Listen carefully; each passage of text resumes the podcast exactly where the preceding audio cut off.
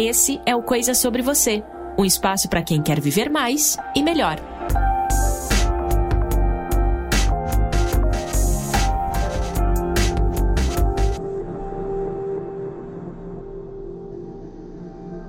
Eu prefiro o mundo das crianças. Acho que o mundo dos adultos é muito chato, é muito complicado.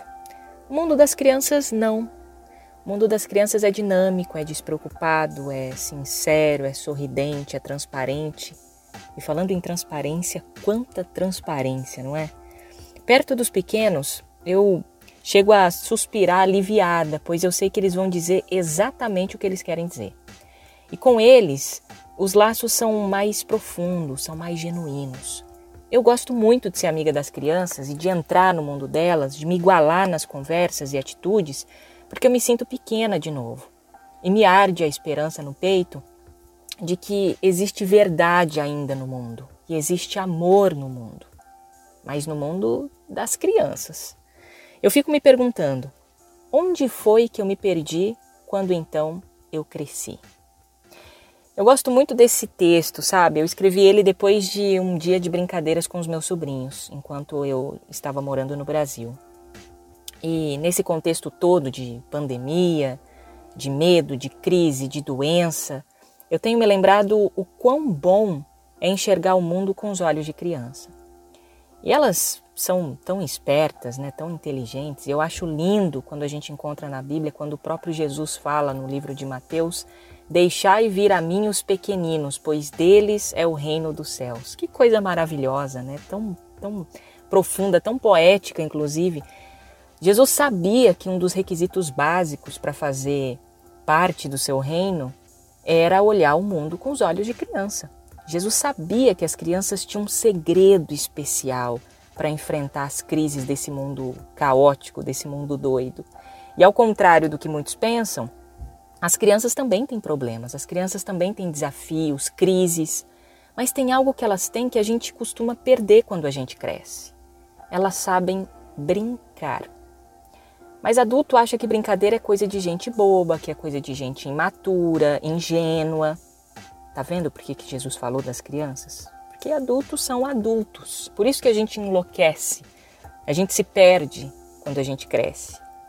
Brincar tem a ver com enxergar beleza no mundo. E é exatamente isso que aquece o nosso coração em momentos de sofrimento, de dor, de dificuldades, de crises. E as crianças sabem disso.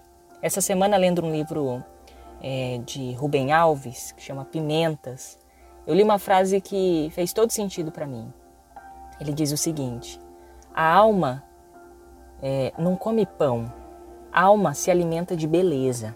É isso que faz a, a nossa alma respirar. É, se você tiver filhos e estiver me escutando agora, e puder fazer isso agora, eu lanço um desafio aqui. Se não puder fazer isso agora, quem sabe quando você chegar em casa ou quando estiver perto dessas crianças, dos seus filhos, olhe para eles. Se seus filhos já cresceram, tenta se lembrar de quando eles eram crianças. E se você não tem filhos como eu, pega uma foto sua, olha dentro dos olhos dessa criança que você era e provavelmente esses olhinhos estarão brilhando. Quando a gente aprende a ser criança de novo, a gente aprende quem é Deus, a gente aprende a enfrentar as crises com mais serenidade e menos ansiedade. A gente entende que basta uma noite bem dormida e no outro dia tudo vai se renovar de novo e naquele dia vão existir pessoas que vão nos sustentar. A criança sempre tem essa certeza.